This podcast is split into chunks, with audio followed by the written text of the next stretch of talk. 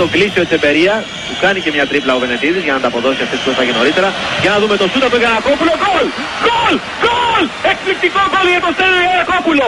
Μπράβο στην εθνική μας.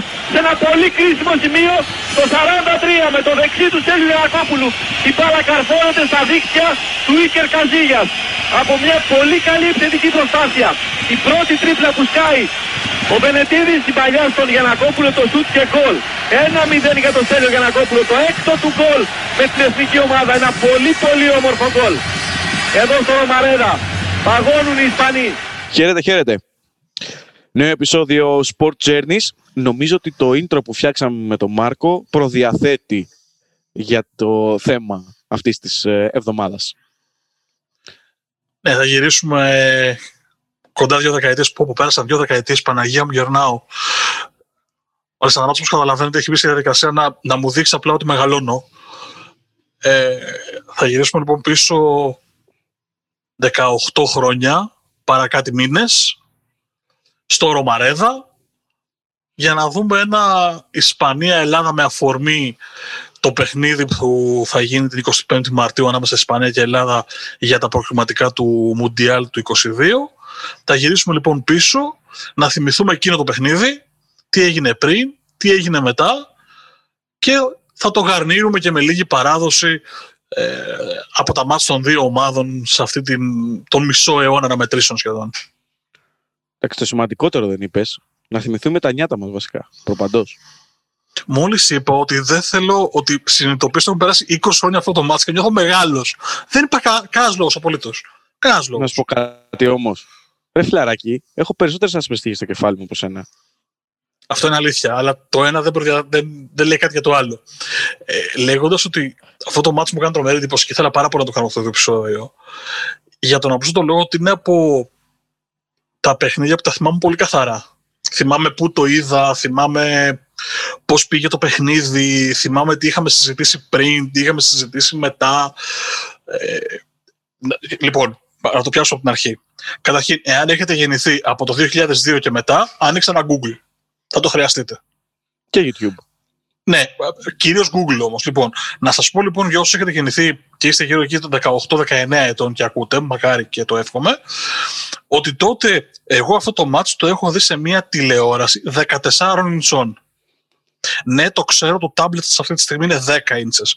Υπήρχαν τηλεοράσεις τέτοιες τότε. Και δεν ήταν και flat.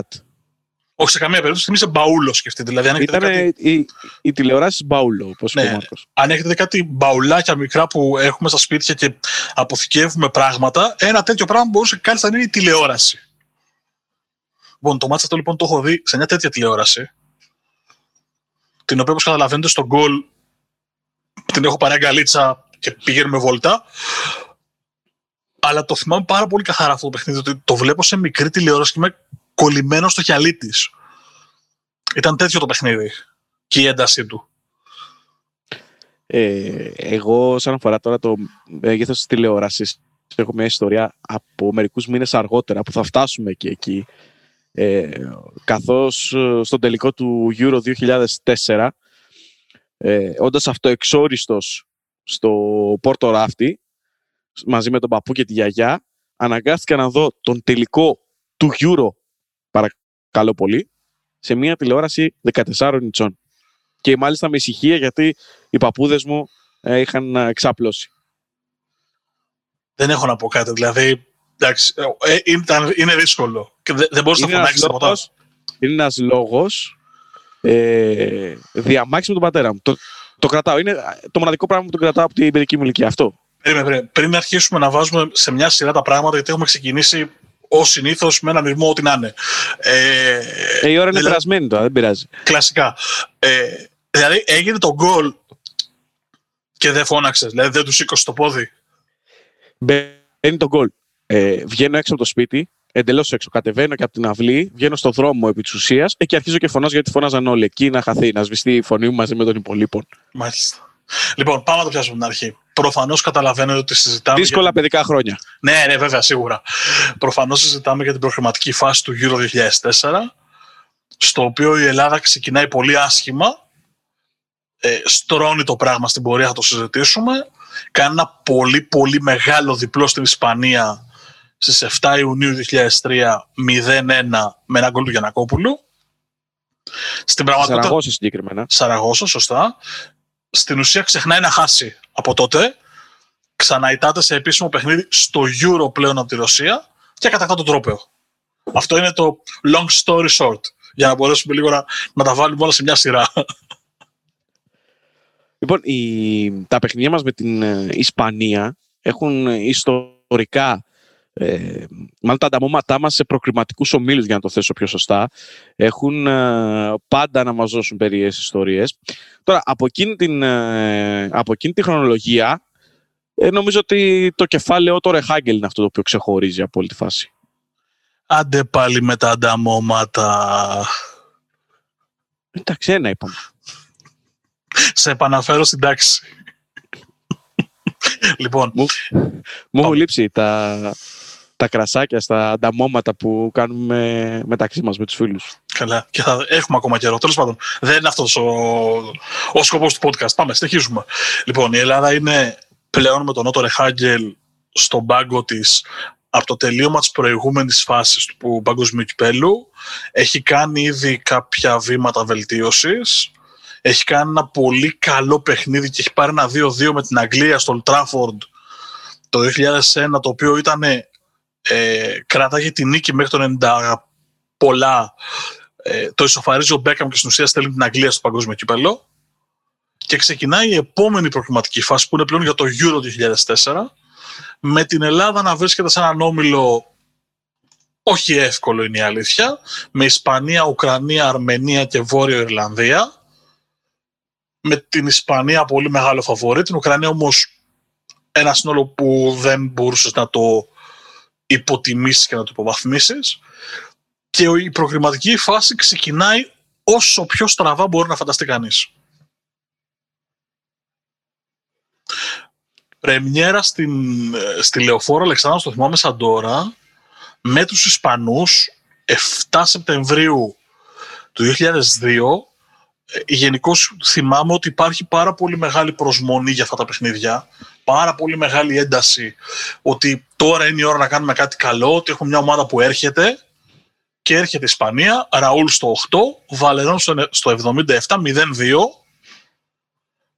και λίγο το πράγμα έχει αρχίσει και στραβώνει, υπάρχει μια σχετική μουρμούρα, αλλά ένα μήνα μετά υπάρχει ένα μάτσο την Ουκρανία. Ε, μιλάμε για ένα ποδόσφαιρο εντελώς διαφορετικών δεδομένων ε, δεν υπάρχει η εξέλιξη που βλέπουμε από το 2010 και μετά. Ε, η Ισπανία πρέσβευε κάτι διαφορετικό από τότε και μάλιστα ήταν και το πιο εμπορικό παιχνίδι από τα εντός της ε, εθνικής μας ομάδας στην προκριματική φάση όπου κάνουν τα περισσότερα ειστήρια κτλ. κτλ. Ε, και εμείς έχουμε μια ομάδα, γιατί το έθιξε λίγο νωρίτερα ο Μάρκος, η οποία έχει έναν πάρα πολύ καλό κορμό από την ε, εξαιρετική ομάδα που έχει δημιουργήσει ο Παναθηναϊκός με Νικοπολίδη, με Φίσα, με Καραγκούνη, Μπασινά, ε, ο οποίος ε, ο Παρεπτός δεν είχε αγωνιστεί στην πρεμιέρα της Λεωφόρου. Είχε μπει ως αλλαγή, δεν είχε αγωνιστεί βασικός. με το Ζαγοράκι, το Ντραϊανό Δέλα και πολλούς ακόμα πρωταγωνιστές εκείνων των χρόνων. Ε, και γι' αυτό ήταν και οι βλέψεις μας ε, μεγάλες, θα πω εγώ. Δηλαδή, και όπου μεγάλες βάλετε πρόκριση στα τελικά. Ήτανε, ξαναλέω, επειδή αυτά τα παιχνίδια δεν έχουμε μόνο τις διηγήσεις, αλλά τα έχουμε ζήσει κιόλας. Η εμφάνιση στη Λεωφόρου ήταν προβληματική, η ομάδα κακή.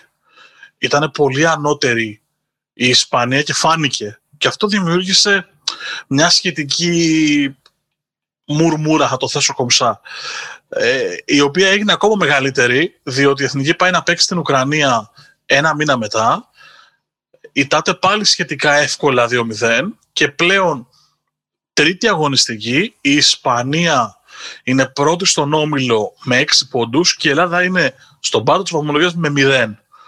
Να πω ότι όπως συμβαίνει και τώρα, μάλλον όπως δεν συμβαίνει τώρα, ε, τότε περνούσε μόνο ο πρώτος στο Euro, γιατί πηγαίναμε σε Euro 16 ομάδων. Οπότε από τους 10 ε, ομίλους περνούσε μόνο ο πρώτος και οι υπόλοιποι δίνανε μπαράζ για να προκριθούν. Ε, είναι σημαντικό και το λέω γιατί δεν έχει, τώρα, δεν έχει σχέση με το τωρινό Euro που είναι 24, περνάνε οι δύο, που έχει αλλάξει λίγο το, το format. Ε, τότε στην ουσία έφτανες στις 16 καλύτερες ομάδες της Ευρώπης. Και ξεκινώντας μια προγραμματική φάση με μείον 6 από τον πρωτοπόρο, είχε αρκετή μουρμούρα. Αν με ρωτάς, ήταν και το καλύτερο format γενικά. Και ήταν αυτό που ίσχυε χρόνια. Βέβαια, τώρα τελευταία τα έχουν κάνει σαλάτα και μαντάρα για να δώσουν περισσότερες ευκαιρίες λόγω χρημάτων. Έχουν μπλέξει και το Nations League. Για μένα δεν είναι ε, διοργάνωση με τις καλύτερες ομάδες. Γιατί υπάρχουν, περνούν και ομάδες που ε, σε εκείνες τις διοργανώσεις ε, δεν έβλεπαν καν φως. Αν με ρωτάς τώρα αν είναι σωστό ε, για να, δίνουν, να υπάρχουν ευκαιρίες και για χώρες χαμηλότερης δυναμικής, από την Ισπανία, την Ολλανδία για παράδειγμα, να προκριθούν, θα σου πω: OK, αλλά σε σύνολο παιχνιδιών το fair είναι περνάει πρώτος, ο δεύτερος μπαράζ και τέλος. Τώρα, ένα ειστήριο από το Nations League και αν περάσουν ο, ο Τάδε και δημιουργηθεί μια θέση, θα πάει ο τρίτος από εκεί. Έχει μπερδευτεί πολύ το πράγμα χωρίς λόγο και νομίζω ότι χάνει και την, έχει χάσει πολύ μεγάλο κομμάτι και της έγκλης. Δεν διαφωνώ στο ότι έχει μπλέξει το πράγμα αρκετά, αλλά είμαι ok με το 24 ομάδες Euro, δηλαδή είναι 60 ομοσπονδίες πλέον. Δεν είναι όπως ήταν το 80 που ήταν 40 ε, έθνη όλα και όλα, οπότε οι 16 ήταν ok. Απλά ακυρώνεις, θεωρώ, ε, την αξία των ε, διοργανώσεων όχι μόνο του Euro, των προκριματικών, γιατί αν κάποιος προχωρήσει στο Nations League, ε, του ίδιου του Nations League, ε, υπάρχει μείωση ε, ποιότητας και αξίας πλέον στις διοργανώσεις. Όσο περισσότερο εμφανίζονται και περισσότερα εισιτήρια δίνονται, ε, νομίζω ότι κάπου εκεί χάνεται η μπάλα. Εγώ ε, δεν το θεωρώ σωστό, αλλά αυτό είναι στο... στις αρεσκίες του καθενός. Συμφωνώ επί της διαδικασίας. Τι ωραία που τα λέω σήμερα. Ε, σε ό,τι αφορά δηλαδή το πώς βγαίνουν τα εισιτήρια, αλλά το ότι θα έπρεπε να είναι λίγο περισσότερες από 16 ομάδες, το ακούω. Το ακούω. Τέλος πάντων, για να γυρίσουμε πίσω στο θέμα μας, αυτό είναι ωραίο θέμα για podcast παρεμπιπτόντως. Δηλαδή το να το συζητήσουμε συνολικά και να το κάνουμε ένα θέμα ολόκληρο. Ε, η Ελλάδα έχει ξεκινήσει με 0 στα 2. Φτάνει να παίξει ένα μάτσο οριακό με την Αρμενία, το οποίο το κερδίζει 2-0 εντός έδρας. Ε, το οποίο σίγουρα θεωρώ ότι θα είχε μπόλικη μουρμούρα εάν δεν είχε επικρατήσει εκείνο το βράδυ. Ομολογώ ότι το θυμάμαι σαν τώρα ξεκινάει το μάτσο με μπόλικη έτσι, με έναν αναβρασμό ότι τι θα γίνει τώρα αν στραβώσει αυτό το μάτς και το κάνει ένα 0 ο Νικολαίδης πολύ νωρίς στο 2, στο 3 ε, γίνεται πολύ νωρίς το 1-0 οπότε λίγο το πράγμα βοηθάει είναι από εκείνες τις στιγμές που λες ότι εκείνη η ομάδα έβρισκε τρόπους τελικά να αποσυμπιέζεται με κάτι τέτοια. Δηλαδή, αν είχε χάσει ένα ημίχρονο ολόκληρο με την Αρμενία, μπορεί να κάναμε και άλλη κουβέντα συνολικά για τα προγραμματικά. Αλλά κάνει ένα γκολ πολύ νωρίς και καθαρίζει το μάτσο με την Αρμενία έτσι όπως πρέπει. Κερδίζει και τη Βόρεια Ιρλανδία εκτός έδρας με δύο γκολ του Χαριστέα. Πάλι νωρίς το γκολ του Χαριστέα, είναι τέταρτο-πέμπτο λεπτό. Είχε μπει σε αυτό το mode η εθνική. Και φτάνουμε στο παιχνίδι του Ιουνίου στην Ισπανία, όπου πλέον η εθνική θέλει οπωσδήποτε αποτέλεσμα για να έχει ελπίδα για τη δεύτερη θέση αρχικά. Η Νιάκη Σάιθ, προπονητής της Ισπανίας τότε, ε, αυτό που έχω κρατήσει εγώ από εκείνο το παιχνίδι ε, και βλέποντάς το αρκετές φορές και μεταγενέστερα είναι ότι η, η εθνική παρά τις αλχημίες που είχε στο βασικό της σχήμα, δηλαδή έκανε κάποια πειράματα ο Ρεχάγκελ σε ένα πάρα πολύ κρίσιμο παιχνίδι, ε, ε, μπορώ να πω ότι ήταν η σάξια της Ισπανίας. Μπορεί τις περισσότερες ευκαιρίες, ε, βλέποντας κάποιο το παιχνίδι τις κλασικές ευκαιρίες, να τις έχει η Ισπανία, δηλαδή χρειάστηκε και στο πρώτο ημίχρονο ε, να κάνει στο ξεκίνημα, στο πρώτο 20 λεπτό, δύο καλές επεμβάσεις ο Νικοπολίδης ε, και είχε κανένα δυο που πέρασαν ξιστά ε, η Ισπανία. Ε, Παρ' όλα αυτά, το παιχνίδι ήταν ε, ισορροπημένο. Για να έρθει στο 44ο λεπτό, αυτό το υπέροχο σουτ στην δεξιά αγωνία του εμβρόντι του, όπως λένε στις μεταδόσεις, η Κερκασίγιας, για να δώσει μια τεράστια νίκη της εθνικής μας ε, ομάδας, η οποία είναι και η μοναδική στα μεταξύ μας ε, παιχνίδια. Είναι τρομερό διότι ο Ρεχάγκερ κάνει δύο αλλαγές στο πρώτο μισάωρο. Δηλαδή βγάζει τον Χαριστέ και περνάει το Λάκι, βγάζει τον Καραγκούν και περνάει τον Τζάρτα. Ανάποδα. Βάζει τον ε, Καραγκούν και βγάζει τον Τζάρτα και φεύγει ο Χαριστές για να μπει ο Λάκι. Αυτό το πω σωστά. Είπαμε είναι η ώρα περίεργη, θα μας τα συγχωρήσετε αυτά. Μπα συμβούν. Ε, έχει ξεκινήσει, εντάξει, νομίζω ότι πλέον το γνωρίζουν όλοι όσοι έχουν παρακολουθήσει λίγο την εθνική του Ρεχάγκελ. Έχει ξεκινήσει ο Γιανακόπουλος αριστερό εξτρέμ. Κάτι το οποίο έγινε μόδα πολύ αργότερα. Δηλαδή, ο Ρεχάγκελ έχει κάνει κάτι το οποίο αρχίσαμε να το βλέπουμε στο ποδόσφαιρο 5-6 χρόνια αργότερα. Να εδραιώνεται. Να βάλει δηλαδή αριστερό εξτρέμ με δεξιπόδι. Και αυτό για να μπορεί να συγκλίνει προς τα μέσα και να εκτελέσει μετά από τρίπλα. Ακριβώς αυτό έχει κάνει ο Γιανακόπουλο στον γκολ. Ναι, έχει προηγηθεί. Ε, Από είναι, ο corner. Ζαγοράκης, είναι ο Ζαγοράκης ποιος έχει την μπάλα που κάνει δύο τρίπλες ε, πάνω στον ε, Σαλγάδο και να δώσει την ε, πάσα στον ε, Γιανακόπουλο, ο οποίος έκανε δύο κοντρόλ και έπιασε ένα γεμάτο στη γωνία του Κασίγιας. Όπως το είπες ακριβώς, δεν έχει απειληθεί ιδιαίτερα η ομάδα και μάλιστα μετά το 85-86 που η Ισπανία είναι όλοι μπροστά για να, το, να ισοφαρίσει το παιχνίδι, έχει χάσει ο Καραγκούνης σε ένα που φεύγουμε 3 με 2 που δοκιμάζει να τριπλάρει αντί να πασάρει δίπλα και χάνει τη ευκαιρία και έχει χάσει και ένα ο Λάκης ένα λεπτό μετά. Θα μπορούσαμε κάλλιστα να το έχουμε κάνει 0-2. Απλά είναι πολύ αργά στο παιχνίδι. Γενικώς είναι η αλήθεια ότι δεν έχουμε πιεστεί τρομακτικά. Να το πάω σαν αντιπαραβολή. Όσοι θυμάστε το μάτσου 4, που εκεί πιεστήκαμε, δηλαδή υπήρχε ένα ημίχρονο που ήταν εφιάλτης, ε, στο παιχνίδι της Σαραγώσα δεν έχουμε πιεστεί συγκλονιστικά. Έχει μια υπεροχή η Ισπανία, αλλά έβλεπες από το παιχνίδι ότι η ομάδα είναι τόσο καλά στημένη στον αγωνιστικό χώρο και εμπιστεύεται τόσο πολύ το πλάνο του προπονητή της, που έχει μια ασυνήθιστη σιγουριά για ελληνική εθνική ομάδα. Εγώ θα πω ότι σε εκείνο το παιχνίδι, για όσους δεν το θυμούνται, το έχουν παρατηρήσει, ε, έχει χρησιμοποιήσει τακτική Τσεχίας. Δηλαδή χρησιμοποίησε μια, ένα σχηματισμό όπου τον είδαμε και στον ε, ημιτελικό με τη Τσεχία. Τι έχει κάνει δηλαδή, έχει βάλει τρία στόπερ. Τότε ήταν ο Νταμπίζας στην Ισπανία, Σαραγώσα είναι ο Νταμπίζας, ο Δέλλα και ο Καψής.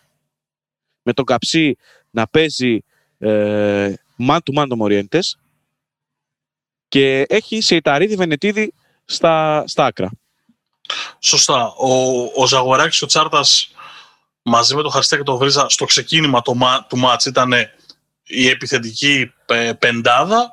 Στην πορεία άλλαξε και αυτό. Στην ουσία ο Ζαγοράκης έμεινε στο κέντρο και άλλαξαν θέσεις. Ε, Επί της έπαιζε με δύο λίμπερο, για να το θέσω. Ένα στην άμυνα και ένα μπροστά από τα στόπερ. ναι, ακριβώς αυτό. Ακριβώς αυτό. Δηλαδή, Δεν απειλήθηκε το- όμως. Και ε, είναι σημαντικό το, το ξαναλέω ότι μπορεί η Ισπανία να μην ήταν η Ισπανία του 8 που τη θυμόμαστε ότι τους ισο- ισοπαίδωσε τα πάντα στο διάβα της. Δεν ήταν κακή ομάδα. Ε, να πω ενδεικτικά ότι μπροστά η Ισπανία έχει το Βιθέντε, το Βαλερόν, τον Ετσεμπερία, τον Ράουλ και τον Μοριέντε. Και φέρνει από τον πάγκο το Χοακίν. Είναι μια καλή ομάδα η Ισπανία. Έχει πολύ καλούς παίχτε που πολύ ποιοτικούς που γίνανε ήταν ήδη superstar και έγιναν, έγιναν θρύλοι στην πορεία. Και ο Χωακίν παραμέ... είναι μοναδικός από εκείνες τις... ε, από εκείνη τη φουρνιά και της Ελλάδας και της Ισπανίας, ο οποίος εξακολουθεί να αγωνίζεται ακόμα. Σωστό, νομίζω να το έχουν Αρχηγός ακούσει όλοι οι παίκτης. υπόλοιποι. Ο Ναι, αρχηγός νομίζω- παίκτης. Οι υπόλοιποι, ε, τουλάχιστον από τις αποστολές, ναι, όχι από τις αποστολές, γενικά όσοι είχαν αγωνιστεί εκείνη τη διετία, στα προκριματικά και στην τελική φάση έχουν ε, σταματήσει την καριέρα τους.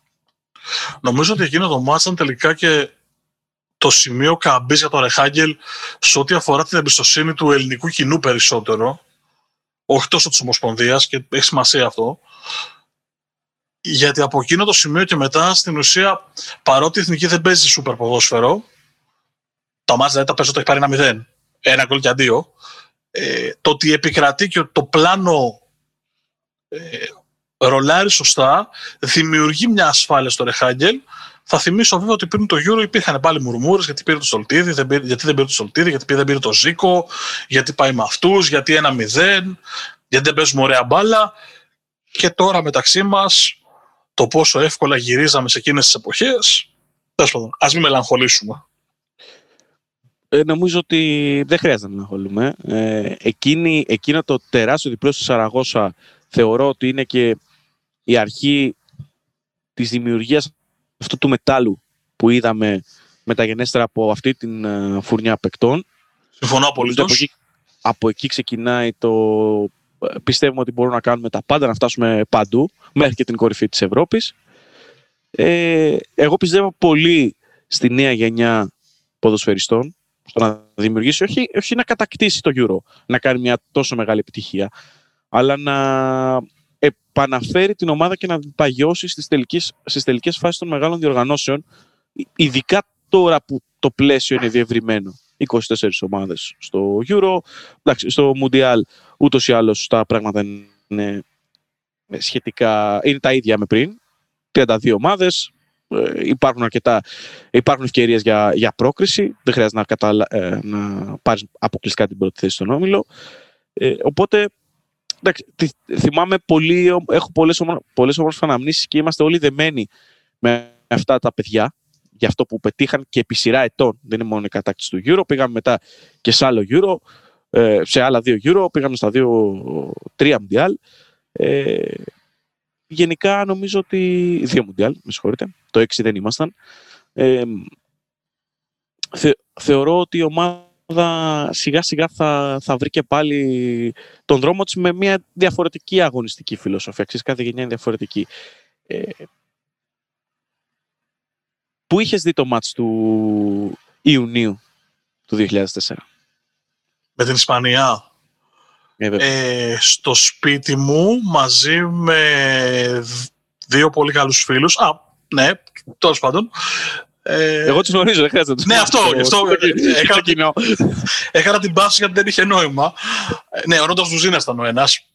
Πολύ αναφερόμενο σε αυτό το podcast.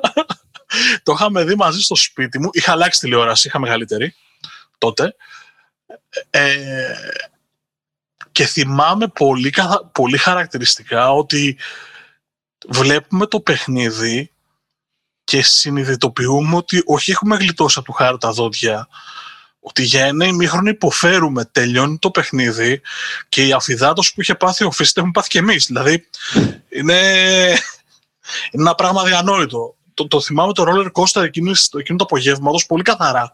Γιατί ενώ έχει βάλει τον γκολ η Ισπανία, έχουμε ισοφαρίσει με το Χαριστέα κόντρα στη ροή, ξεκάθαρα, ε, είναι ένα δεύτερο ημίχρονο που είσαι μονίμως στο τώρα το φάγαμε, όχι δεν το φάγαμε. Ωραία, γλιτώσαμε και από εδώ.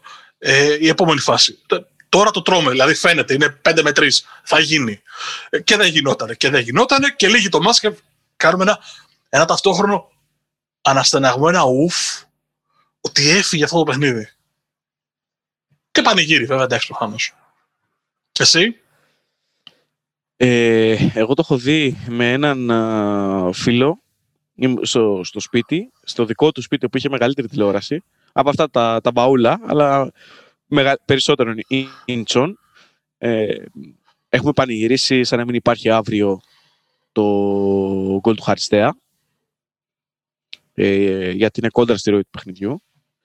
Ε, και είναι από το 67 που μπαίνει το γκολ μέχρι και το 94 που τελειώνει το μάτς ε, όρθιοι. Πότε στα ε, γονατιστοί, πότε όρθιοι, ξέρεις, είναι, έχεις μια συνεχή κίνηση από την αγωνία που δεν σε αφήνει από το, από το suspense να, να ηρεμήσει. Τελειώνει το μάτς, αγκαλιαζόμαστε, λέμε εντάξει παιδιά, OK, okay, πάμε, θα κερδίσουμε τη Ρωσία γιατί έχοντας ε, επιβιώσει από όλο αυτό, είμαστε σίγουροι ότι θα... Ναι, ναι, ποια Ρωσία; Με ποια Ρωσία έχει αρχίσει το ελληνικό αυτό το, το συνέστημα. Ε, εντάξει. Μετά στη Ρωσία πάλι τα ίδια. Μέχρι το 90 να τρώμε νύχια να... Λοιπόν, για να σφυρίξει. Ήρθε η ώρα να μοιραστώ μια πολύ ωραία ιστορία. Την οποία θα πρέπει να την κάνω και ένα blog κάποια στιγμή για να την έχουμε. Πρεμιέρα του Euro τη βλέπουμε τέσσερις φίλοι μαζί. Συμφοιτητές. Στο σπίτι του Νότο είναι παραδοσιακά. Λοιπόν, το κερδίζουμε. Στο δεύτερο λέμε θα το δούμε στο δικό μου το σπίτι, αλλά λείπει ο ένας από τους τέσσερις. Ένα-ένα. Στο τρίτο παιχνίδι δεν καταφέρνουμε να οργανωθούμε και το βλέπει ο καθένας σπίτι του. Τα επόμενα τρία παιχνίδια, όπως καταλαβαίνεις, τα είδαμε και οι τέσσερις μαζί, στο ίδιο σπίτι, όπου μετά από ένα σημείο κάναμε και τα ίδια πράγματα. Εγώ σταμάταγα στο ίδιο περίπτωμα να πάρω τσιγάρα, έφευγα, φοράγα τα ίδια ρούχα, παραγγέλαμε τα ίδια πράγματα, καθόμαστε στις ίδιες θέσεις, καλά, προφανώς. Και θυμάμαι σαν τώρα το γκολ στο, το, στον τελικό, γίνεται το γκολ, πεταγόμαστε και με το πέταγμα έχουμε γίνει ένα κουβάρι στο πάτωμα, στο σαλόνι. Εντάξει. Για την ιστορία, δύο από τους τέσσερις ήταν, ε, από τους τέσσερις που συζητάμε, ο ένας είναι ο Νίκος Φαρφάς, ο άλλος είναι ο Νότας Ζουζίνος και ο άλλος είμαι εγώ. Δηλαδή, καταλαβαίνετε γιατί ανθρώπους μιλάμε. Οικογενειακή επιχείρηση το έχουμε κάνει το Sport Journey. Κανονικά, κανονικά, κανονικά. Τρομερό Λοιπόν, πράγμα το Euro. Ήταν απίστευτο. Έχουν, έχουν γραφτεί ιστορίες, μάλλον δεν έχουν γραφτεί, υπάρχουν ιστορίες για να γραφτούν βιβλία και όχι πέρα από τα αγωνιστικά τα οποία έχουν, έχουν ε, κάνει και θράψει και πολύ ωραία τα λένε. Ε, από αυτές τις ιστορίες γραφικότητας θα πω εγώ και το λέω αρνητικά γιατί και εγώ έκανα ε, καθόμουν στην ίδια καρέκλα, φορούσα το, το, το ίδιο σορτσάκι, ε, τις ίδιες κάλτσες και τέτοια παπούτσια δεν άλλαζα. Τέλος, δεν είχε. Ε, δεν, δεν, δεν τα βγάζεις από πάνω μου. Με τίποτα. Ε, τι, τι να σου πω τώρα. Δε, αυτό το σορτσάκι υπάρχει ακόμα. Θέλω να γράψω κι εγώ ένα blog. Ε, ίσως επαιτειακό πάνω σε εκείνες τις ημερομηνίες. Τον Ιούνιο. Υπάρχει ακόμα, ακριβώς, κρεμασμένο στην τουλάπα. Έχω γράψει πάνω τις ημερομηνίες στα σκορ και δεν το πήρα. Είναι, είναι κοιμήλιο. Πριν ε, προχωρήσουμε και πριν μας πεις εσύ για την έρευνα που σου κάνει για την παράδοση των δύο ομάδων, να πω για να κλείσουμε εκείνη την προγραμματική φάση ότι μετά το 0-1 με την Ισπανία η Ελλάδα κερδίζει 1-0 την Ουκρανία, 0-1 την Αρμενία, 1-0 τη Βόρεια Ιρλανδία και προκρίνεται από τον γκολ που φάγαμε τη δεύτερη αγωνιστική από τους Ουκρανούς ξαναδεχτήκαμε γκολ από τον Κριστιανό Ρονάλντο στο μάτς με την Πορτογαλία στην πρεμιέρα του Euro. Πέρασαν 630 λεπτά για να ξαναφάμε γκολ. Απόδοξη του τι είχε δημιουργήσει ο Ρεχάγκελ εκείνο το, το διάστημα. Και φυσικά κατακτήσαμε το, το τρόπο στο τέλος. Πάμε να μας δώσει λίγη παράδοση. Ναι, πάμε να δούμε λίγο την ιστορία των ε, μεταξύ μας παιχνιδιών με τους Ισπανούς, όπου εμείς έχουμε μο- μία νίκη όλοι και όλοι, η οποία άλλαξε, ε, έμελε να αλλάξει και τον ρου της ε, ιστορίας αυτής της ε, φουρνιάς που συζητάμε τόση ώρα. Ε, επτά νίκες έχει, έχουν οι Ισπανοί, δύο μάτς έχουν λήξει ισόπαλα. Ε, το ένα από αυτά ήταν ένα φιλικό ε, το 1972, μόλις τη δεύτερη φορά που τέθηκαν αντιμέτωπες Ελλάδα και Ισπανία, στην Αθήνα μάλιστα. Ε, η πρώτη φορά που βρήκαμε την Ισπανία ήταν σε ένα φιλικό 28 Οκτωβρίου του 1970, ε, όπου είχαμε χάσει 2-1 στην Ισπανία. Και ε, πάλι είναι ένα διάστημα που έχουμε δι, ε, διαρκείς ε, συναντήσεις με τους Ισπανούς. Δηλαδή ξεκινάμε το 70-72 με τα δύο φιλικά. Το 73 ε, κληρονόμαστε στα προκριματικά του Παγκοσμίου Κυπέλου. Ένα εντελώς διαφορετικό φορμάτ, με τρεις ομάδες τότε στον Όμιλο, όπου περνούσε η πρώτη. Ο, είπα νωρίτερα, για όσους το κρατήσατε, ότι ε, οι αναμετρήσεις Ισπανίας και Ελλάδας ή οι συναντήσεις συνολικά σε προκριματικές διαδικασίες, τελικές φάσεις, έχουν να δίνουν πράγματα. Λοιπόν, το 2002 αναλύσαμε νομίζω διεξοδικά το τι έδωσε εκείνο το διπλό στην Ελλάδα και μετέπειτα ισοπαλία στο Euro του 4. Επί της ουσίας ήταν το εφαλτήριο της ε, πιο πετυχημένης ε, ομάδας που έχει παρουσιάσει το αντιπροσωπευτικό μας συγκρότημα στην ιστορία. Το 1973 λοιπόν έχουμε δύο ήττες στη Λεωφόρο με 3-2 στην πρεμιέρα εκείνη του ομίλου και στο Λαροσαλέδα στη Μάλαγα ε, το Φεβρουάριο του 1973 με 3-1. Ε, και εκείνος ο όμιλος ολο... υπήρχε και η Ιουγκοσλαβία ολοκληρώνεται με, ισοπαλ... με ισοπα... ισοβαθμία μεταξύ Ισπανίας και Ιουγκοσλαβίας, ισοβαθμίας και στα γκολ και πάνε σε μπαράζ. Ήταν η μοναδική φορά ε, εκείνη τη δεκαετία, 63-73, σε προκριματικές διαδικασίες που είχαμε μπαράζ για να κρυθεί η πρόκριση. Το οποίο το πήραν οι Ιουγκοσλάβοι στη Φραγκφούρτη το 1974 για τα τυπικά. Αυτό είναι, ήταν η πρώτη έτσι, περίεργη ιστορία που έδωσε συνάντηση Ελλάδα-Ισπανίας. Η δεύτερη την είπε ο Μάρκος και να πούμε ότι το 8 πέφτουμε πάνω στην Ισπανία στον όμιλο του Euro, στο Σάλτσμπουργκ, που ήταν ο δικός μας όμιλος, χάνουμε 2-1 και μετέπειτα η Ισπανία έφτασε να κάνει μυθικά πράγματα κατά σε τίτλους το 8, το 10, το 12 και ούτω καθεξής. Το καταπληκτικό είναι ότι σε εκείνο το Euro δεν κάναμε νίκη, αποχωριστήκαμε την πρώτη φάση, αλλά εκείνο το μάτσο την Ισπανία έχει ανοίξει το σκόρο Χαριστέας. Ναι. Είναι το έχει κάνει ένα μηδέν και σε όλους έχει περάσει το ότι κοίτα που τους ξανακάνουμε ζημιά. Αλλά η αλήθεια είναι ότι δεν μπορούσε να γίνει. Ήταν πολύ καλύτερη ομάδα η Ισπανία. Και κέρδισε μάλιστα το γκολ της Ισπανίας στο δεύτερο. Είναι αργά στο μάτς, κάνω λαθός. Είναι 88-89, είναι αργά στο παιχνίδι. Δηλαδή ναι, το ναι, μάτς γυρίζει είναι... πλήρως πολύ αργά. Ναι, είναι ο Γκουίθα που έχει μπει αλλαγή. Μπράβο. Και γυρίζει το μάτς. Ε, είναι δεύτερη αγωνιστική, νομίζω. Και παίζουμε τις όποιες ελπίδες έχουν ε, για, για πρόξη, αν δεν κάνω λάθος. Δεν το θυμάμαι. Έχω την αίσθηση ότι είναι τελευταία αγωνιστική με τους Ισπανούς. τελευταία, αλλά... δεν θυμάμαι, δεν θυμάμαι ακριβώς. Θα, τα ανοίξω... θα, θα το λύσουμε τώρα αμέσως ζωντανή εκπομπή. Είμαστε δεν. Καιρό είχα να το πω. Δεν το περίμενες. Λοιπόν, μέχρι να βρει ο Μάρκος ε, αυτό που λέμε, να πούμε ότι ο Χαριστέας είναι ο πρώτος σκόρερ των, μεταξύ, των παιχνιδιών μεταξύ Ελλάδας και Ισπανίας με δύο γκολ. Σε ισοβαθμία βέβαια με τρεις ε, Ισπανού παλαιότερης γενιάς είναι ο Χωσέ Κλαραμούντ, ο Βαλντές και ο Νταβίτ. Ο Βαλντές, αυτοί οι δύο είναι, έχουν σημειώσει από δύο γκολ. Και πιο πρόσφατος ήταν ο Νταβίτ Σίλβα σε δύο γκολ που έβαλε σε φιλικά σε μια νίκη το 7 με 3-2 που είχε πετύχει η Ισπανία στην uh, Τούμπα. Ήταν τρίτη αγωνιστική και αν τα μετράω σωστά και αν τα θυμάμαι και σωστά, εμείς ήμασταν σχεδόν αποκλεισμένοι. Δηλαδή κυνηγάγαμε ένα μυθικό θαύμα, έπρεπε να κερδίσουμε εμείς τους Ισπανούς με ένα καράβι γκολ και να χάσουν η Σουηδία από τους Ρώσους. Όχι, ήμασταν αποκλεισμένοι γιατί έπαιζε Ρωσία-Σουηδία. Δεν γινόταν να χάσουν και οι δύο, οπότε ήμασταν εκτός. ναι, ναι, ναι. ναι είχαμε, είχαμε φύγει ήδη. Με τρεις ήττες.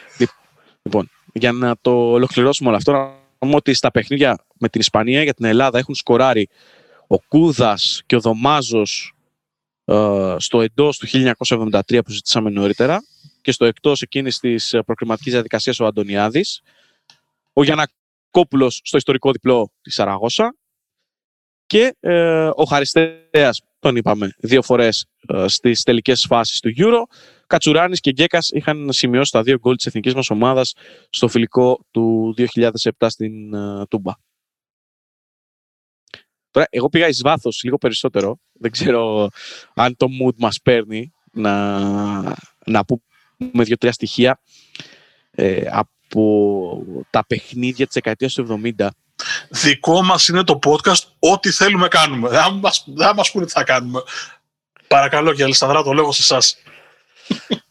Λοιπόν, ε, αναζητώντας ε, κάποιες εικόνες, κάποια δημοσιεύματα από εκείνες τις δεκαετίες, ε, εγώ αυτό που βρήκα, γιατί, OK, okay, ε, δεν γνωρίζω και την ε, απόλυτη ιστορία της Ισπανίας, ε, Κλαραμούντ, Βαλντέζ και κάποιοι άλλοι ποδοσφαιριστές που είχαν σημειώσει γκολ κοντά στην εθνική προέρχονταν από την σπουδαία ομάδα που διέθετε η Βαλένθια από τα μέσα της δεκαετίας του 60 μέχρι και ε, τα μέσα της δεκαετίας του 70 ήταν μια δεκαετία που πήρε πρωτάθλημα η Βαλένθια, πήρε κύπελα ε, και ε, συμμετείχε και στα κύπελα Ευρώπης. Κανόνισε να μην μου έχεις βάλει χαμένη αγάπη από εκείνη την ομάδα, θα γίνουμε από δύο χωριά. Όχι, μη φοβάσαι. Μη φοβάσαι. Το καλό που σου θέλω. Γεια συνέχισε. Λοιπόν, ε, ο Χωσέ Κλαραμούν, τον οποίο μνημονεύσαμε νωρίτερα, που ισοβαθμεί με τον Χαριστέα στην πρώτη θέση των σκόρερ στα μεταξύ μας μάτς, ήταν ένας επιθετικός 1,65, ε, εμέσως με συγχωρείτε επιθετικός, με τρίο αναστήματος που θα λέγαμε, ε, ο οποίος όμως ήταν ένας παίκτης με τρομερή τεχνική κατάρτιση για τα δεδομένα της εποχής, γκολτζής για αμυντικό σχαφ. Σημείωσε σε 347 συμμετοχές 60 τέρματα. Ε, Πρωταθλητής σεζόν 70-71 με τι νυχτερίδες. Ε, όπου ήταν το πρώτο πρωτάθλημα παρεπτόντω που είχαν πάρει μετά από 15 χρόνια. Ε, Κυπελούχος 66-67 και ε, κόντρα στην Ελλάδα έχει σημειώσει δύο γκολ.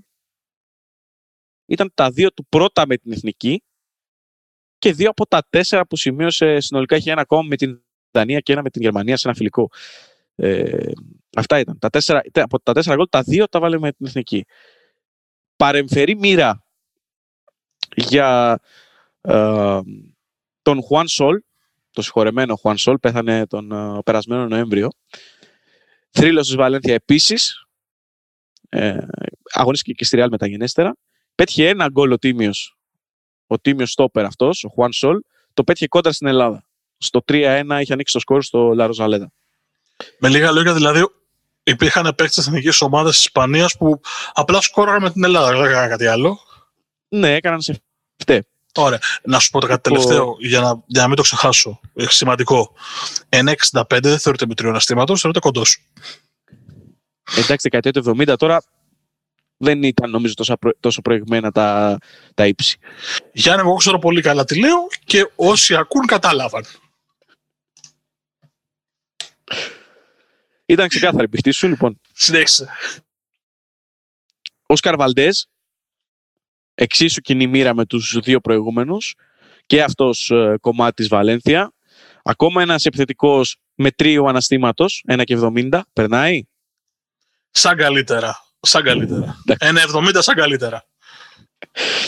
Ε, ήταν ένας από τους, ε, ένας από τους πολλούς Αργεντίνους οι οποίοι πήραν ισπανικό διαβατήριο γεννημένος ε, στο Buenos Aires. Εκεί μάλιστα αγωνίστηκε και ανδρώθηκε ποδοσφαιρικά θα μπορούσαμε να πούμε. Λοιπόν, τι έχει κάνει αυτός; 9 φορές διεθνής ήταν όλες και όλες 5 γκολ έβαλε. Τα δύο ήταν κόντρα στην Ελλάδα. Ορίστε. όπου μας πετύχαιναν εν ολίγης και κάναν ντεμπούτο οι ποδοσφαιριστές μας έβαζαν και, και γκολ Τους κάναμε ήρωες. Τώρα με έχεις βάλει στη διαδικασία να ψάξω πότε έβαλε το πρώτο του γκολ με την εθνική Γκουίθα. Για να καταλάβεις. Λοιπόν, ε, και ο, ο Ρομπέρτο Μαρτίνεθ, για να κλείσουμε αυτό το κεφάλαιο, ήταν ακόμα ένας Αργεντινός ο οποίος πήρε ισπανικό διαβατήριο. Ε, εκείνες δεκαετίες γινόταν ε, πάρα πολύ τακτικά αυτό το πράγμα. Ε, μεγαλωμένος στη Μεντόζα της Αργεντινής, εκεί μάλιστα έκανε και τα πρώτα του ποδοσφαιρικά βήματα. Center for επίσης, πολύ γνωστός, ανατρέξτε φωτογραφίες, είχε μια χαρακτηριστική μακριά γενιάδα και μ, πάρα πολύ καλός κεφαλοσφαιριστής. Τα περισσότερα γκολ της καριέρας του, το 60% τα σημείωσε με κεφαλιά και τα, το υπόλοιπο 40% με το δεξί πόδι δεν, έχει, δεν έβαλε ποτέ γκολ με το αριστερό.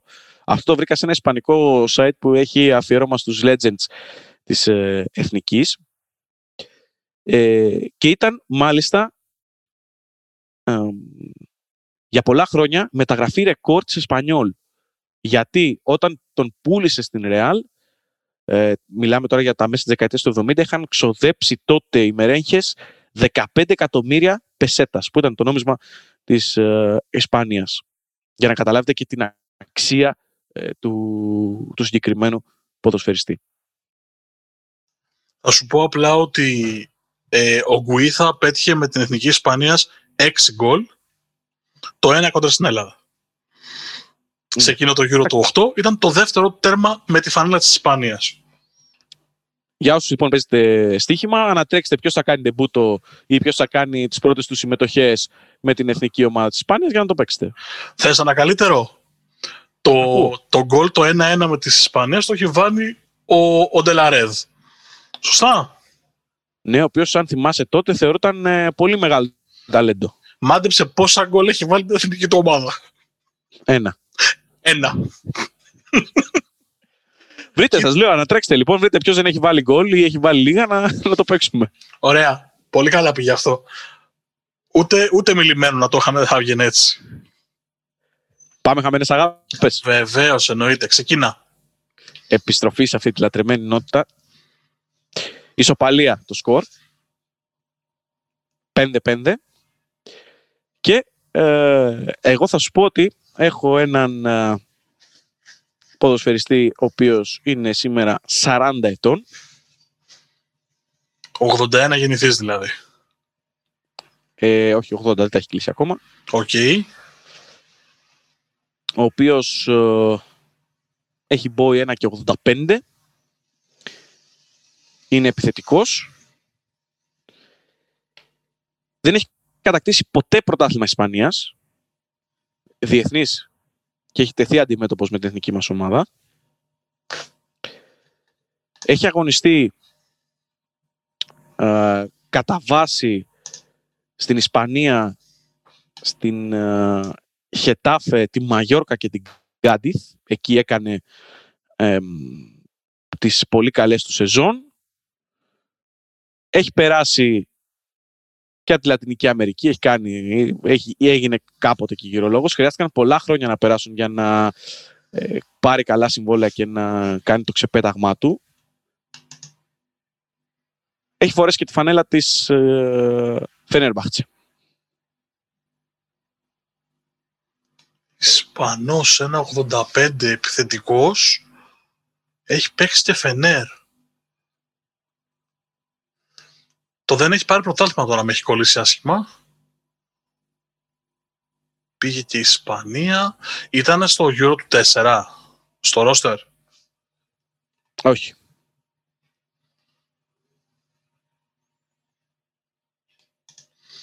Για να μην σπαταλάω χρόνο, γιατί αυτό το κενό τώρα είναι χάλι και είναι κρίμα, θα το, θα το κόψουμε.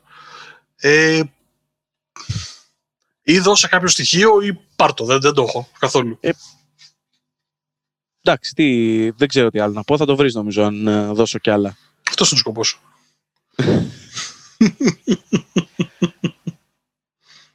Όχι, ας το πάρω το πάρω το- ποτάμι. Λοιπόν, Ντεζαβί, τον ανέφερες πριν από λίγο. Ο Δελαρέ, Ο Ντελαρέ Όχι. ήταν επιθετικός Μαρκό. σωστά. Α, ο, ο φίλος μου Ποιος Γουίθα. Ο Γουίθα. Πω, πω και σου έχω κάνει τέτοιο spoiler τόση ώρα. Γελάω από μέσα μου τόση ώρα, θέλω να ξέρετε. Προσπαθώ να κρατηθώ και να μην καρφωθώ. Λοιπόν, θέλω, να σου- θέλω τώρα γιατί είναι χαμένη αγάπη. 40 ετών. Είδες Πού όμως, αγωνίζεται σήμερα ο Γκουίθα; αγωνίζεται στη Σαν Λουκένο στη Σεγούντα B. Για να δεις πόσο τίμιος είμαι, δεν είχα ανοιχτό το Chrome, διότι αν το είχα ανοιχτό θα το βλέπα. Τόσο τίμιος. Πάρα πολύ τίμιος. Διαφάνεια μεγάλη από τον ε, Μάρκο Χάνα. Και πάμε να τεστάρεις τις ε, δικές μου γνώσεις. Πραγματικά αυτό αν το είχαμε στημένο δεν θα βγαίνει έτσι. Και δεν το βρήκα κιόλας. Τα καταφέραμε, εντάξει. Ναι, ναι, μαγεία, μαγεία. Εμένα πιο εύκολο. Όπα, όπα, αυτά τα εύκολά σου είναι κάτσε. Γεννημένος 11 Μαρτίου το 78. Τα πρώτα πρώτα βήματα τα έκανε στην Μπαρτσελώνα C. Στην Παρτσελ... Ε, καλά, οι περισσότεροι ήταν. Ναι, στην ως, ως πιτσιρικάς, ενώ σκέψου ότι 18 χρονών. Μετά πήγε μια τριετία στη δεύτερη ομάδα της Μαγιόρκα, επιθετικό ψάχνουμε. 62 συμμετοχές, 25 γκολ με τη δεύτερη ομάδα. Στην πρώτη ομάδα αγωνίστηκε από το 99 έως το 2002 67 συμμετοχές, 24 γκολ. Σε Ε, ποια, με συγχωρείς. στη Μαγιόρκα. Και εσύ το- Μαγιόρκα. Και εγώ έβαλα Μαγιόρκα. Ναι, μα γι' αυτό σου λέω. Τώρα έχουν γίνει τρομερά πράγματα. Τον βρήκε αντίπαλο ο Παναθηναϊκός στους ομίλους του Champions League τη- το 1-2 που είχε τη Μαγιόρκα στον όμιλο. Έπαιξε μάλιστα και στο μάτς λεωφόρου. Ε, έχει κάνει εξίσου πολύ καλά μάτς με τη Λαγορούνια από το 2 μέχρι το 5. 101 συμμετοχές, 26 γκολ και μετά έχει φθήνουσα πορεία. Έχει παίξει Newcastle, έχει παίξει Άγιαξ, έπαιξε πάλι στη Μάλαγα. Ε, αλλά από τη Λακορούνια και πέρα η αλήθεια είναι ότι η πορεία του είναι ευθύνουσα. Ε, Σταμάτησε το ποδόσφαιρο το 2011. Τι θέση μου είπες; Center for. Συντερφόρ. Τον Ήταν έπαιρνα, στο στο, 4. τον έπαιρνα στο manager. Για να καταλάβεις. Έπαιξε στο Euro 2004 για να σε βοηθήσω, αλλά έχω την αίσθηση ότι στη μοναδική του συμμετοχή με την Πορτογαλία δεν έπαιξε center τον είχαν βάλει και έπαιζε αριστερό εξτρέμ. Τι σου λέω τώρα; Λοιπόν, άκου να δεις τώρα, δύο- έχω δύο ονόματα. Άμα τα βρεις Έχω θα στο τον- δίνω. Τον Ετσεμπερία και τον Λούκε. Το θέμα είναι ότι ο, ο Ετσεμπερία ήταν στην Bilbao, δεν θυμάμαι αν έχει παίξει Λακορούνια. Σωστά, δεν σου είπα Μπιλμπάο ποτέ, άρα δεν είναι ο Ετσεμπερία. Ωραία, άρα είναι ο Λούκε. Είναι ο Λούκε, ναι, είναι ο Λούκε. Κοίτα τι πήγε και έβαλε. Το εύκολο, παιδιά. Εύκολο ήταν ρε, εσύ τώρα. Το, έχει, τον είχαμε δει με τον Παναθηναϊκό, τον είδαμε στο Euro. Ε, εντάξει, Εντάξει, στο περίμενε. Euro δεν είχε κάνει πάρα πολλές εμφανίσεις. Όχι, μία. Νομίζω αυτή με την Ισπανία. Ναι, δεν, ε, δεν είχε κάνει πάρα πολλές εμφανίσεις και έχει χάρη που θυμάμαι πάρα πολύ καλά και το Euro. Το έχω δει, το έχω μελετήσει. Έχω παίξει και manager. Μα- Έχουμε βγάλει και μανατζερικές επιλογές. Έχω την αίσθηση, αλλά πρέπει να το ψάξω για να βεβαιωθώ για αυτό που λέω, ότι το δίδυμο της Μαγιόρκα τότε ήταν Λούκε και Σαμουέλ Ετώ. Πω, πω. Πρέπει να το... Και παιδιά, όντως ήταν πολύ. Ήταν, ε, εκείνη τις αρχές δεκαετίας 2000 ήταν πολύ μεγάλο όνομα Λούκε. Ήταν εξαιρετικό σκόρερ. Πολύ καλός παίκτης. Σου λέω, αν δεν κάνω πολύ σοβαρό λάθος, ε, παίζανε μαζί στη Μαγιόρκα και ήταν το δίδυμο της Μαγιόρκα εκείνη την τριετία. Και τώρα η Μαγιόρκα Βολοδέρνη. Ε, τι- Έχουν περάσει ομαδάρες, έχουν βγάλει φουρνιές και δυστυχώς δεν μπόρεσαν ποτέ να, να διατηρηθούν ιστορικές ομάδες. Και ναι, βρήκα φωτογραφία να πανηγυρίζουν μαζί, άρα καλά θυμάμαι, δεν, δεν με προδίδει η μνήμη μου. Έχεις παίξει δηλαδή πολύ ISS. Όχι, αυτή είναι manager. Ο Λούκι είναι manager, ξεκάθαρα, είναι football manager. Μην το συζητάς, άστο. Ακόμα ένα θέμα, θεματάκι επεισόδιο έτσι, που λένε στο Football Manager. Καλά για, Χιλιοειπωμένο βέβαια, αλλά εντάξει. καλά για επεισόδια, όχι για, επεισόδια, για σειρά ολόκληρη. Δηλαδή, θα, θα κλείσουμε την πρώτη σεζόν και θα πάμε season 2 football manager και θα κάνουμε αυτό. Τώρα που είπες ε, για σεζόν, φτάνοντας στην κατακλείδα της εκπομπής, να πούμε ότι σιγά σιγά ετοιμάζουμε κάτι πολύ ωραίο εν ώψη και των Ολυμπιακών Αγώνων, που τουλάχιστον φαίνεται ότι θα διεξαχθούν ομαλά. Θα βγάλουμε λοιπόν μια σειρά επεισοδίων ρόλου του Τόκιο και θα δώσουμε τον λόγο στους πρωταγωνιστές, αθλητές και προπονητές ε, των Ολυμπιακών αθλημάτων για να μάθουμε ε, και για αυτούς πράγματα και για τους Ολυμπιακούς που έρχεται ποιοι περιμένουμε να ξεχωρίσουν αλλά περισσότερο για να μάθουμε τι γίνεται πέρα από το ποδόσφαιρο, το μπάσκετ, το βόλι και κάποια άλλα ίσως πιο προβεβλημένα σπορ. Βρε, δεν είπαμε, δεν θα το πούμε αυτό, θα το κρατήσουμε για έκπληξη. Ε, δεν γίνεται τώρα, εντάξει, φουσκώναμε περηφάνεια με κάτι τέτοια. Πω δεν κρατιέται. Εγώ να πω ότι αυτό ήταν το 21ο επεισόδιο και ποιος να το έλεγε τον Αύγουστο που ξεκινήσαμε ότι θα καταλήγαμε να γράφουμε ε, τέλη Μαρτίου 21ο επεισόδιο. Θα σας ευχαριστούμε πάρα πάρα πολύ και για τη στήριξη και για τις ακροάσεις. Ε, θα μας βρείτε παραδοσιακά σε όλες τις ε, πλατφόρμες παναπαραγωγής podcast, το Spotify, το Anchor, το Google Podcast, το, τα Apple Podcasts, φυσικά το YouTube και το κανάλι μας εκεί και φυσικά στο sportspavlajourneys.gr, στο site μας όπου υπάρχουν όλα τα επεισόδια της πρώτης σεζόν, τα κείμενά μας, τα flashback και γενικώ ό,τι αναβοκατεβάζει το κεφάλι μας από εβδομάδα σε εβδομάδα.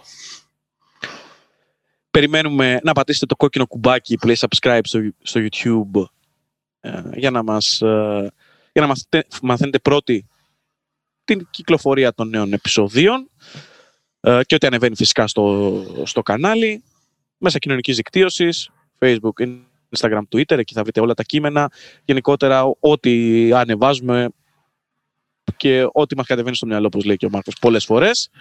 Ελπίζω να ταξιδέψατε κι εσείς όπως και εμείς. Όπως καταλαβαίνετε το υποτονικό του επιλόγου ε, έγκυται στο γεγονός ότι οι μπαταρίες και των δύο σιγά σιγά αργοσβήνουν. Οπότε από τον Γιάννη Λισανδράτο που ήταν ε, απέναντί μου Και τον Μάρκο Χάνα στο διπλανό παράθυρο της ε, οθόνης του υπολογιστή μου. μέχρι την επόμενη φορά να είστε καλά. Γεια σας. Γεια σας.